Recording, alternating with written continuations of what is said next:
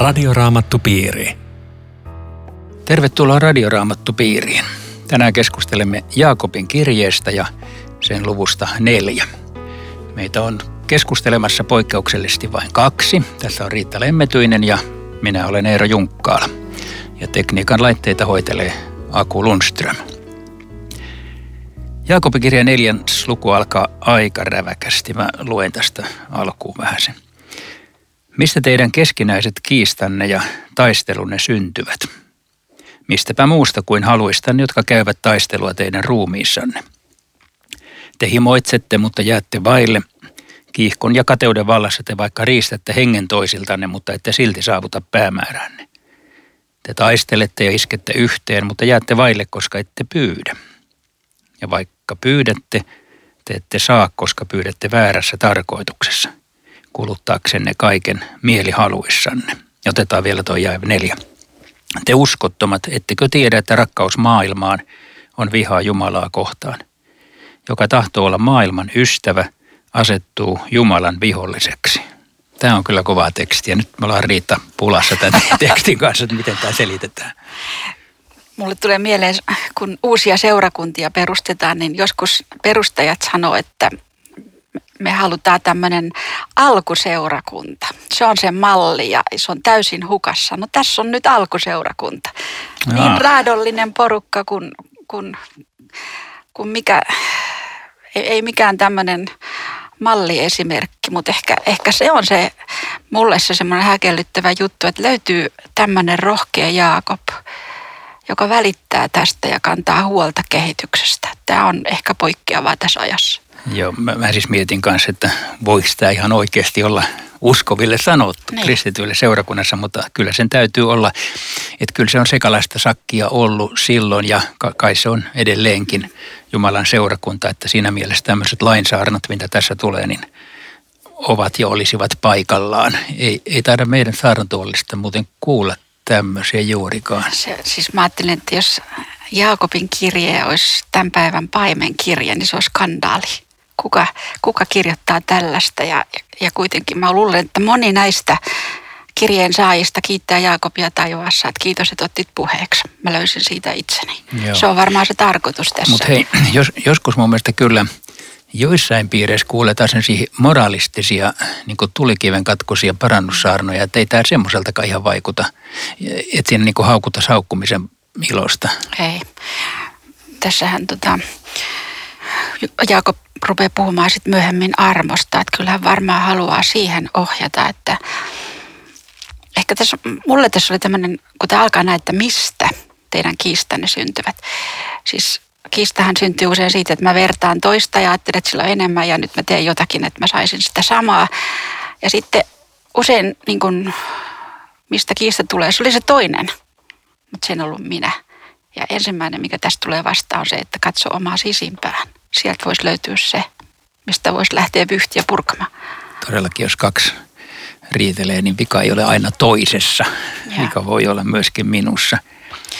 Ja sitten siihen otetaan tämä rukouskin jotenkin, että et, sekin on niinku tämän jäänyt tämän taistelun alle, että et rukoillaan semmoisia ei-myönteisiä asioita, vai miten sä ymmärrät Niin mä mietin tuota jaetta kolme, että te pyydätte ja te ette saa, koska pyydätte väärässä tarkoituksessa kuluttaaksenne kaiken mielihaluissaan. Ja mä rupesin tosiaan miettimään tätä, että se on, se on joku sellainen äärettömän itsekäs rukous.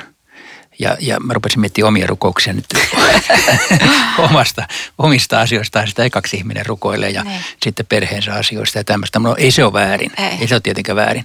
Mutta, mutta että yritettäisikö tässä rukoustakin käyttää vallanvälineenä jotenkin ikään kuin toisia vastaan? Mm. Voisi olla julkinen rukous tai, tai kenties mikä rukous se sitten onkin, niin, niin että sillä jollain tavalla hyökätään myöskin tai puolustaudutaan. Joskus kuulee semmoisia rukouksesta, että toi on tarkoitettu nyt enemmän kuulijoille kuin Jumalalle. Niin, eikä vain joskuskaan. Kyllä, kyllä niitä on. Mutta mä mietin, että voisiko siitä semmoinenkin näkökulma olla mahdollinen tässä, että jos tämä seurakunta hiljentyisi yhdessä rukoilemaan, olisiko siinäkin jo ulos päässyt kaikesta kiistasta, missä missä ollaan oltu. Niin, joskus on sanottu jotain tähän tapaan, että, että ihminen, jonka kanssa olet rukoillut, niin et, et voi kovin pahasti mm. ajatella hänestä. Tai tämä on, tämä on aika mm. suuri viisaus, että jos yhdessä rukoilee jonkun kanssa, niin siinä välittömästi niin kuin tullaan samalle kohdalle ja. syntisinä Jumalan edessä. Mutta toi edellinen lukuhan, Jaakobhan tota siinä lopetti sen luvun rauhaan ja, ja, ja sitä vasten tämä on niin aika kipeitä nyt, että, et, mutta teillähän on ihan toisen näköistä kuin, kuin se rauha, rauhan rakentaminen, josta tuossa 3.18 oli puhunut. Niin on, ja tuo 3.17 niin. oli aivan, aivan ihanteellinen, että ylhäällä tulee viisaus puhdasta, pyhää, rakentaa rauhaa, lempeää, sopuisaa, täynnä armahtavaisuutta, hyviä hedelmiä, valtava hieno kuva, että siinä on tavoite tietenkin. Niin, ettei tarvitsisi olla tämmöistä tilannetta. Kun Aivan. Mit, et, et, ei, tarvitse, ei tarvitse olla riitaa seurakunnassa, koska tässä puhutaan myöhemmin sitten myöskin, että pahaa voidaan vastustaa. Joo. Mutta sitten sä loit ton, ton jakeen neljäkin, joka on kohdistettu näille samoille ihmisille, mutta mä jäin tähän kiinni te uskottomat, että kun vanha käännös puhuu aviorikkoja, että se on ehkä vähän vaikea ymmärtää, mutta vanha testamentti, sä tunnet sen vielä paremmin. Siellähän Jumala nimittää itseään siis ihan todella koskettavasti aviomieheksi ja Israel on hänen vaimonsa. Se liittyy varmaan jotenkin tähän. Vanhassa testamentissahan huorin tekeminen, no se tarkoittaa sitä, mitä se tarkoittaa avioliiton rikkomista, mutta hyvin usein Jumalan ja hänen kansansa välisen liiton rikkomista. Eli kun siellä sanotaan teillä tai te elätte haureudessa, niin se on, että olette rikkoneet sen liiton. Ja, ja se on tässä kyllä varmaan taustalla, koska sitten jakeessa viisikin puhutaan tämmöisestä, että mustasukkaisen kiihkeästi hän halajaa henkeä, jonka on meihin pannut. Eli että Jumala haluaa olla ykkönen meidän elämässämme. Ja, ja siinä mielessä sitten – jos näin ei ole, niin me olemme olleet hänelle uskottomat. Tässä, tässä on jotenkin semmoinen sama kipu, kun jos ajattelee avioliittoa ja sehän on valtava isku toista vastaan, jos toinen puolisosta tajuaa, että sillä on nyt joku toinen. Ja tämä on se tuska tässä, te uskottomat. Jumala, Jumala näkee, että teillä on nyt joku toinen ja mut on syrjäytetty. Siinä on tämmöinen suuri pettymys ja Joo, ja, ja Jumalahan ei ole mustasukkainen sanan siinä merkityksessä, kun me ajattelemme sitä sanaa normaalissa ihmissuhteessamme, mutta juuri ehkä toi, mitä sä hyvin sanoit, että, että hän haluaa, että hän olisi ykkönen ja kun ei ole, niin se on ahdistus hänelle. Siis tässä on niin Jumalan tunteistakin niin, puhumus, puhe, vaikka sitä vaikea määritellä, miten Jumala tuntee, mutta kyllä siitä tässä sanotaan. Miten sä ymmärrät tätä, että, että rakkaus maailman on vihaa Jumalaa kohtaan, joka tahtoo olla maailman ystävä, asettuu Jumalan viholliseksi? Joo, sehän sanalla maailmahan on raamatussa monia merkityksiä ja toisaalta sanotaan, että niin on Jumala maailmaa rakastanut, että kyllä meidänkin pitäisi maailmaa rakastaa, mutta silloin siinä on eri merkitys. Tässä se on merkityksessä maailmallisuus, sellainen, että muut asiat ajaa ohi. Et kyllä mulle tuli tässä mieleen sekin, että, että meillä on kirkkona joskus vaara ottaa niin sanotusti esityslista maailmalta eikä Jumalan sanasta. Eli kysyä tältä maailmalta, mitä meidän pitää tehdä, mikä on oikein, mikä on väärin. Ja sen sijaan, että me kysyisimme Jumalan sanasta. Tämä onkin varmaan se, jonka kanssa kipuillaan jatkuvasti enenevässä määrin, kun raamatulla jostain asemaa enää, mikä silloin on ollut, että katsottaisiin sieltä ja luotettaisiin, että Jumala on sanonut jotakin, joka yhä vielä on voimassa. Niin... Joo, se on aika hämmentävää. Mä oon viime aikoinakin usein ajatellut sitä, että jopa siis te- teologien puheissa, että raamattua niin kuin vähätellään. No, raamattuhan sanoo näin, mutta se, on, se on kyllä vaarallista. Joo, jotenkin siinä niin kuin eliminoidaan se, että Jumalalla on tahto. Ja, ja se, on, se on olemassa, se on pyhä, se on ilmoitettu. Emme voida kävellä sen yli ja kertoa, että että raamatun selittäjät on todennut, että Jumalan tahto on nyt muuttunut. Mistä se ilmoitus tuli? Ja tämä, tämä jatkuva kipuilu, Joo. mutta sitten se on myöskin uskovan omassa elämässä. Niin, näin on, näin on että tietenkin tässä kun vähän aikaa osataan sormea muualle, niin voisin kääntää aina oma, omaan sydämensäkin, koska kyllä tämä maailmallisuus, niin kyllä se, kyllä se omassa sydämessäkin se taistelu käydään, että jokin minussa vetää aina tämmöiseen maailmallisuuteen, joka tarkoittaa poispäin Jumalasta. Se, se onkin se juttu, että sen takia kukaan ei pääse tästä silleen, että ne on ne toiset, vaan lihan himot sanoo Paavali roomalaiskirjeessä, se on maailma meissä. Muuten tulee vaan mieleen yksi toinen kipu tässä yhteydessä. Paavalihan se sanoo, kirjoitti Timoteukselle, että tähän maailman rakastuneena jätti minut Deemas. Että näitä lähtiöitä on paljon ollut ja Jaakob suree, että älkää vaan lähtekö hyvältä tieltä pois. Niin on.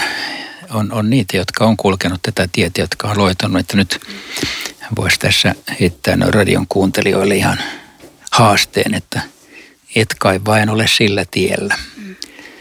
Mikä, mä oon joskus ajatellut, että se on semmoinen kalteva pinta, jossa ihminen ei ekaksi huomaa, että hän on nyt pikkusen lähtenyt kauemmas ja sitten pikkusen kauemmaksi se tekee vähän lisää kompromisseja ja vähän enempi suostuu sanotaan maailmallisia ratkaisuja synnin tekee. Jossain vaiheessa sitten huomaat, että oho, nyt, nyt ollaankin tosi kaukana.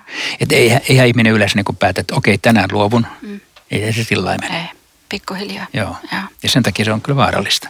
Ja, ja onneksi sitten Jaakob muistaa, tämä ei ollenkaan semmoinen tulenkatkunen kirje vaan, mutta vielä suurempi on se armo, jonka hän antaa. Siis Mä kuvittelen näin, että kun tämä luettiin seurakunnasta tämä kirje, että siellä täällä joku sai piston sydämensä, hän on kaltevalla pinnalla tai hän on riidellyt aivan hirveästi. Minullekin on vielä armo. Tämä no, oli se hyvä uutinen. Se, se on kyllä tosi hyvä. Se on jännä, että se on tässä Jaakobilla melkein niin kuin vaan yksi lause tämän kovan tykityksen keskellä, mutta silti se on ydinasia. Ja. Että vielä suurempi on armo. Ja. Että niin suuri kuin synti voikin olla, armo ylittää sen kuitenkin. Jumala on ylpeitä vastaan, mutta nöyrille hän antaa armon. Se, se on aika vaikea kohta. Oletko nöyrä? En. Mikset? Koska minussa asuu tämä ylpeä luonto. No eikö sä saa sitten armoa, kun tässä on, että vain nöyrille annetaan Saan. Armoa? Saan, jos mä myönnän, että mä tarvitsen sitä armoa. Sehän on aina myöntymys ylpeyttä vastaan. Mulla on jäänyt Lutterilta semmoinen ajatus mieleen, että, että Jumala näkee semmoisen, vain semmoisen ihmisen, joka on alhaalla. Hän katsoo syvyyteen. Ja e, silloin tällöin hän antaa näitä lankemuksia, jotta ihminen löytäisi taas sen oman paikkansa siellä alhaalla. Eli että Jumala sallii myöskin lankemuksia meidän elämäämme. Kyllä se, kyllä se vaan näin on. Joo, toi nöyryys on sillä hankala, että eihän sitä, eihän sitä ihminen itse että nyt minä olen nöyrä. Ei semmoista tilaa ole. Ei. Tai jos on, niin se on nöyristelyä. Nimenomaan. Joo. Sitten puhutaan paholaisen vastustamisesta. Aa, miten sitä tehdään? Niin. Mä ajattelin, että olisikohan nämä yksi yhteen. Taipukaa siis Jumalan alaisuuteen, mutta vastustakaa paholaista. Että, että olisiko se Jumalan edessä nöyrtyminen – näin, näin vastustetaan paholaista, ettei se pääse meihin kiinni. Niin mä, mä suostun siihen, että okei, mä olen tällainen, mä olen syntinen, mä tarvin armoa. Joo, mun mielestä toi on hyvä, koska eh, ei, ei se varmaan ole semmoista, että mä niinku lisään kierroksia tämän uskon elämään, rupean hirveästi yrittämään ja pyhittämään itteeni ja rukoilen aamusta iltaan. Et ei, ei se ole sitä, että mä, mä teen siitä niinku valtavan tämmöisen suoritusjutun. Ei se sitä voi olla, koska si, si, silloin putoaa vaan korkealta. Joo. Mutta jotain tällaista, että suostun olemaan syntinen, joka tarvitsee Jumalan armoa, niin, niin silloin paholainen yhtäkkiä voimaton. Ja. Mitäs turhaa se on siellä turvassa? niin juuri, joo. Tämä on Radioraamattu Piiri. Ohjelman tarjoaa Suomen raamattuopisto. www.radioraamattupiiri.fi Jatkamme keskustelua Jaakobin kirjeestä. Meillä on luku neljä tässä menossa ja olemme tuossa kahdeksannen jakeen paikkeilla. Ehkäpä luen sen. Lähestykää Jumalaa, niin hän lähestyy teitä. Puhdistakaa kätenne, synnintekijät. Puhdistakaa sydämenne, te kahtaalle horjuvat. Niin me keskustelemme siis Riitta Lemmetyisen kanssa ja minä olen Eero Junkkaala. Miten Riitta lähestyttäisi Jumalaa? Tästä voisi saada semmoisen käsityksen, että minä kuljen tietyn matkaa sinne päin ja Jumala tulee sitten minua vastaan, mutta Mä ajattelen, että olisiko tämä lähestyminen tätä, tätä samaa, taipukaa siis Jumalan alaisuuteen. Mä nöyryn kertomaan, että tässä tulee syntinen ihminen, joka on kuullut, että armon istuimille on vapaa pääsy. Kuulostaa hyvältä, koska mä en oikeastaan voi päättää, että menenpäs nyt lähemmäksi Jumalaa. Olenpas tänään pyhittyneempi kuin eilen. Ei se johda mihinkään. Mm. Mutta, mutta Jumalan edessä syntisenä, eli kyllä toi nöyr, nöyrtyminen, siitä me äsken yritettiin. Mutta eikö, eikö se jännä juttu, että kaikissa maailman uskonnoissa on tämä, tämä soundi, että lepytetään Jumalaa, tehdään hänet minulle suosiollisemmaksi. Eli mä yritän nyt vähän matkaa, Jumala, tule, tule tota, sä sitten ja lähesty minua se loppumatka. Että tämä on jotenkin semmoinen jännä tämä kristinusko, että me emme voitaisiin voitais lähestyä Jumalaa, ellei hän olisi jo lähestynyt meitä. Se on tosi, tosi olennaista, että tämä, tämä ei ole semmoinen yhteistyö, sopimus ei. Jumalan kanssa, vaan Jumala on tehnyt kaiken ja me otetaan se vastaan. Ja kyllä tässä, tässä me ollaan silloin taas kristinuskon ytimessä, että otetaan vastaan täytetty työ. Siinä me Jumala lähestytään. No, mutta kuitenkin sanotaan puhdistakaa käteen ja puhdistakaa sydämen. Hei, sanos nyt, miten sä puhdistat. Mä tämä on jännä tämä kätenne, että mulle tulee mieleen arki. Että, että sen pitää, sen uskon olla arjessakin totta. En mä, en mä tiedä, miten tämä muuten ymmärretään. Sitten tämä kahtaalle horjuvat. Mulle tota, mä luin näyttelijästä, joka, joka kertoo, että semmoinen esitys, jos pitää näyttää, näytellä kahta roolia, on kauhean kuluttava. Olet sitä ja yhtäkkiä olet tätä.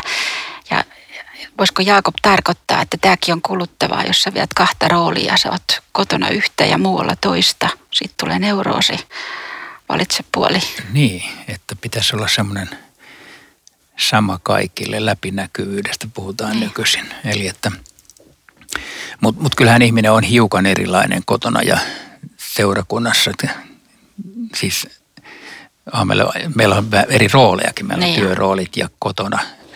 Mut jos siinä se on tämä, eri asia. Niin on, mutta jos siinä olisi tämä horjuminen, että maailmaan päin ja Jumalaan päin. Niin justiin, joo. Sitten se, on, sit se on vakavaa. Sitten se on vakavaa. Että jos, jos tota, äh, olen enemmän uskovainen ja vähemmän uskovainen, joo. siis yritän ikään kuin jossain, jollain tasolla teeskennellä tai mm vetää semmoista uskovaisen roolia, joka ei ole totta. Ja. Et kyllä semmoista kristitty jotenkin muista miellyttävä tavata, josta tulee sellainen vaikutelma, että se on, se on niin rehellisesti totta siinä, mitä se on. Mm. Eli se ei, ei ole yritä olla enempää. Mm. Myöntää oman heikkoutensa ja huonoutensa tarvittaessa – eikä, eikä näyttele että hiiri, mä oon hyvä kristitty, mulla ja. menee aina kaikki. Se, joka osaa nauraa itselleen, silloin se niin. elää armosta. Esimerkiksi silloin näin. varaa. Joo. Joo, puhdistakaa käteen, ne voisi olla tosiaan arkea, puhdistakaa sydämen, ne voisi olla ajatuksia. Mm. Siis niitähän me ei saada putipuhtaaksi ikinä, tai en mä tiedä saako ihmiset, mutta en mä saa ainakaan. Mutta, äh, mutta siinäkin se on se, että tunnustaa syntinsä, tuoda valo, myöntää mm. se, että, että tämän paremmaksi en ole tullut enkä tule. Ja. Eli se ehkä se on tuo jäi yhdeksän tuntekaa kurjuutenne. Mm. Mutta toi on vähän innoittava, että kääntyköön naurun ja murheeksi ja ilon ja masennukseksi. Meidän pitää olla iloisia, hei. Mä en tiedä, olisiko se tota, sitä samaa kuin Jeesus sanoi vuorisaannassa. Ähm, voi teitä, jotka nyt nauratte, te saatte itkeä. Että semmoinen ivallinen, ylpeä nauru, mä mitä sulta Jeesus tartte. Silloin kurja loppu. Niin silloin kun puhutaan synnistä tai kun Jumalan laki osuu meihin – niin sehän on ikävä asia. Se, on, se, on siis, se tuntuu kurjalta ja mehän puhutaan synnin surusta ja, ja katumuksen surusta. Ja siitä kai tässä voisi ja. olla kysymys, että, että murhetta siitä, että en ole tämän parempi. Sitten siihen tulee tietenkin ilo siitä, että saan tällaisena kaiken anteeksi. Siihenhän se Jaakob tätä kirjettäkin vie tähän jälleen tälle oikealle paikalle, mikä meille kuuluu. Nöyrtykää Herran edessä, hän on teidät korottava kaikki Jumalan lapsen oikeudet kuuluu sille, Joo. joka nöyrtyy. No sitten jakeessa 11 jälleen panettelusta, mistä oli jo alussa vähän puhetta. Niin, se on, se on aika rajua sitten ja jopa valtatuomit, puhutaan kadotustuomiostakin. Siis tätä Raamattuhan kehottaa, ei millä sanalla arvioimaan se on eri asia kuin toisen tuomitseminen. Ja nämä olisi varmaan hyvä osata erottaa, että kyllä toisen pahat puheet pitää voida sanoa, että ne on väärin ilman, että mä tuomitsen sinua tai, tai väärät teot. Mutta hän Jaakobiakin voisi pitkin matkaa syyttää, että mitä sä tuomitset. Aivan, Hänellä aivan. on suuri huoli.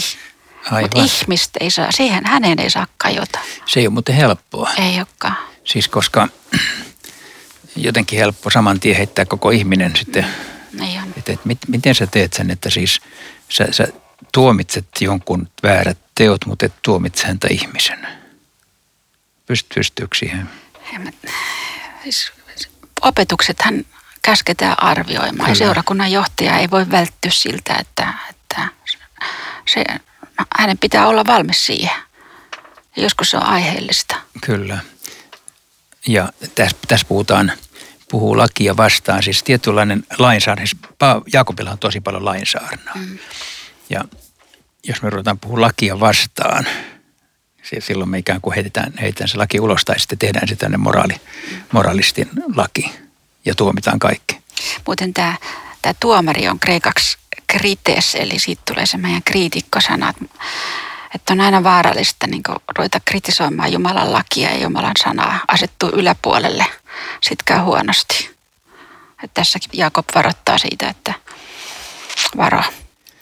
Niin, että jos Jumalan sana sanoo jonkun vääräksi, niin se on väärin, vaikka me olisimme, vaikka kaikki olisivat toista mieltä. Mutta tämä panetteluhan on kipeä asia, joka, joka sitä on joutunut kokemaan. Ja toi Mooseksen kirjeen kohta tuossa alla kieltää, että Jumalakin tietää, miten kipeätä se on. Se kiellettiin jo vanhassa testamentissa, että ei saa panetella. Niin, sehän, sehän on tämän Jaakobin yksi teema täällä koko ajan, tämä Joo. puheet. Ja, ja, ne, ja kymmenessä käskyssäkin on useassa käskyssä varoitus puheista. Mutta sittenhän tämä menee jotenkin aika, aika, aika niin kuin vakavaksi tämä juttu vielä, että yksi ainoa lainsäätäjä, tuomari, hän jolla on valta pelastaa ja valta tuomita kadotukseen.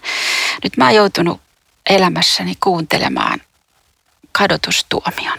Mulle lausuttiin kadotustuomio, Oho, miten niin? kun mä läksin luostarista. Mulle sanottiin, että mä joudun helvettiin. Oho, Ja kun mä luin tämän kohan, niin ne jotenkin säväytti, koska kun ihm- onhan, on muitakin, jotka on kokenut samaa, mä en ole ollenkaan ainoa, mutta siis joka lausuu tämmöisen tuomion, niin hän evää ihmisiltä pelastuksen. Hän ottaa ihan valtavan auktoriteetin itselleen. Ja tästä Jaakob sanoo, että kuule, tämä on yksin Jumalan valta tuomita kadotukseen. Mutta näin, näin rajuksi voi mennä, jos tota, joo, lähtee tuomitsemisen tielle. Joo, se, se täytyy olla tosi kova kokemus sul, sulla, sullakin se. Miten sä selvisit siitä? Mulle tuli siinä hetkessä mieleen yksi raamatun paikka ja mä riemutsin suuresti siitä. Ja se oli tämä, että ei ole mitään kadotustuomiota niille, jotka Kristuksessa Jeesuksessa ovat. Mä, mä sanoin itselleni, että minä en joudu helvettiin. Kiitos Herra. Mutta kokemuksena se on, se on kuin tämmöinen hengellinen ydinpommi, joka... Se, se, se täytyy olla hirveän kova, koska tämän, tämän tyyppisistä kokemuksistahan tulee näitä, näitä hengellisen väkivallan uhreja, Niin tulee. joita, joita sitten hoidet, joudutaan kohtaamaan ja hoitamaan, jo- joita on siis tuomittu tavalla tai toisella, Mm. vaan että sus- sun kristillisyyttä se ei riitä. Tai, Joo. joo. Että kyllä tämä on aiheellinen varoitus. Varmaan silloinkin käytetty kovia sanoja. Mutta mikä sinä olet tuomitsemaan lähimmäisesi eli veljesi? Joo. Si- Sinne se kä- kääntyy juuri se sormi taas mm. omaan sydämeen, että kato ensin sinne, niin Joo. tuomitsemismieli vähenee, Joo. kun oman sydämessä tilassa oikein tunnet. No sitten tässä on luvun loppujakeissa vähän erilainen teema tai Joo. otsikko on kyllä, että väärä itsevarmuus, että tehdään kauppoja ja kerätään voittoja ja että tässä niin tulee sellainen vaikutelma, että hei, älä, älä tee liikaa kauppaa, äläkä kerää liikaa voittoja. No, kyllä kai kuitenkin saisi vähän hankkia omaisuutta. Sano muuta ja kalenteriin on pit- pakko tehdä merkintöjä. Että tätä ei todellakaan tule ymmärtää, että Jaakob puhuu yrittäjiä vastaan ja bisnesmiehiä, jotka on lähdössä Shanghaihin tekemään kauppaa. Mutta tota, tässä on varmaan se pointti nyt, että, että otat sä Jumalan mukaan kaikkea, mitä sä suunnittelet. Se on se kysymys, joka, joka tästä tulee lukijalle, kuulijalle. Että tajut sä, että ei, ei ole niin itsestään selvää. Joo, rikkaudesta ja äh, sen vaaroista Raamattu jonkin verran puhuu. Vaikka äh, Raamatussa on Jumalan ihmisiä, joilla on paljon varallisuutta. Eli rikkaus sinänsä ei ole synti. Ei. Ei. Mutta se, että miten suhtautuu rahaan, niin se, se voi jo olla. Ja kyllä mä joskus ajattelen, että köyhä voi olla paljon enemmän rahassakin kuin rikas. Niin eli, eli siis se voi ajatella niin kuin aamusta iltaan rahaa siis siinä, siinä mielessä, että ja. se jotenkin koko, koko elämä. Ja. Tietenkin me ei voida niin kuin moittia niitä köyhiä, joilla ei sitä ole, jotka, jotka joutuu sen takia ja. sitä miettimään. Mutta musta tämä, mä luen heitoin sanalaskujen kirjan 30. luvusta, kun mun mielestä se on hirveän hyvä tähän ja. rikkaus ja köyhyys. Tämmöinen raamatun kohtuullisuusperiaate, kun täällä sanalaskut 30 jakesta kahdeksan sanotaan, että älä köyhyyttä, älä rikkauttakaan anna. Anna ruokaa sen verran kuin tarvitsen. Jos saan kovin paljon, saatan kieltää Jumalan ja kysyä mielessäni, mikä on Herra. Jos ylemmäärin köyhdyn, saatan varastaa ja vannoa väärin, rikkoa Jumalani nimeä vastaan. Että siinä, siinä on tämmöinen suhde rahaan yksi, yksi hyvä raamatullinen ohje. Mutta, mutta tottahan tämä on, tämän ja 14, ettehän te tiedä, mitä huomispäivä tuo teidän elämään. Siis ei todellakaan tiedetä. Kuka toimittaja ei tee viikkoa ennen sanomalehteä, kun se lähtee lomalla. Yhtään tiedä, mitä huomenna tapahtuu. Että tämä on semmoista realismia, joka, joka pitää ottaa kaikessa huomioon. Että... Joo, mutta ei taas sitten liikaa ennakoida, mm. että, että, että pahoja asioita tapahtuu. Tai siis tulee nyt tämä ajatus vaan mieleen, että kun me oltiin taanoin lähdössä kolmeksi vuodeksi Afrikkaan, niin ajattelin, että voiko sinne lähteä, että äiti on vanha, että se varmaan kuolee siinä aikana. Hmm. Mutta sitten mä ajattelin, no kyllä kai me nyt kuitenkin lähdetään ja vaikka vähän niin kuin kirpastavalla ajatus. No me oltiin siellä kolme vuotta äiti eli monta vuotta sen jälkeen vielä oikein hyvin. Mm. Olisi ollut aika surkeaa olla mm. lähtemättä tästä syystä. Ja. Se ei voi tällainen niin varmistella elämää, mutta hän ei voisi tehdä mitään. Mutta mä ajattelin, että voisiko tässä kuulla senkin, että Jakob haluaa sanoa, että Jumala haluaa olla meidän arjessamme läsnä. Meidän kaupan teossa ja meidän matkustamisessa. Ja hän haluaa olla hyvä Jumala kaikki alla. Ei vain kirkossa, vaan arjessa. Tämä on, tämä on hyvä viesti tästä. Ja, ja sitten on, jos Herra tahtoo, siis tapahtuko Jumalan tahto. Ja sitten mennään täysillä eteenpäin, että jäädä varmistelemaan sen kummemmin. Ja tämähän ei ole mikään uhka, jos Herra tahtoo. Niin me teemme, koska pitää muistaa, että Jumalan tahto on hyvä. Että Jumala tahtoo hyvää meidän arjessa. Tuohon on hyvä päättää. Jumala on hyvä kaiken aikaa. Hiljennytään rukoukseen. Kiitos Herra, että sinä olet hyvä.